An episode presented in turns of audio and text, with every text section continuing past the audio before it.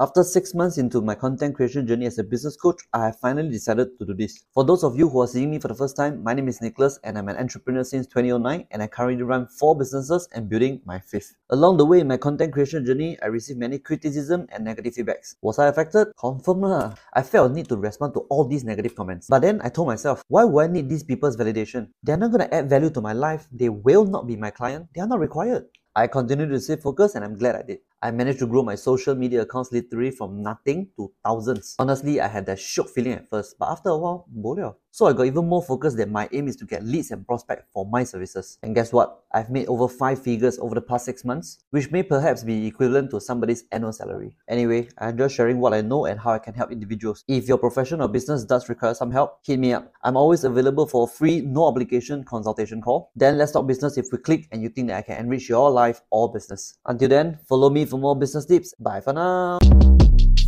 Shortcast Club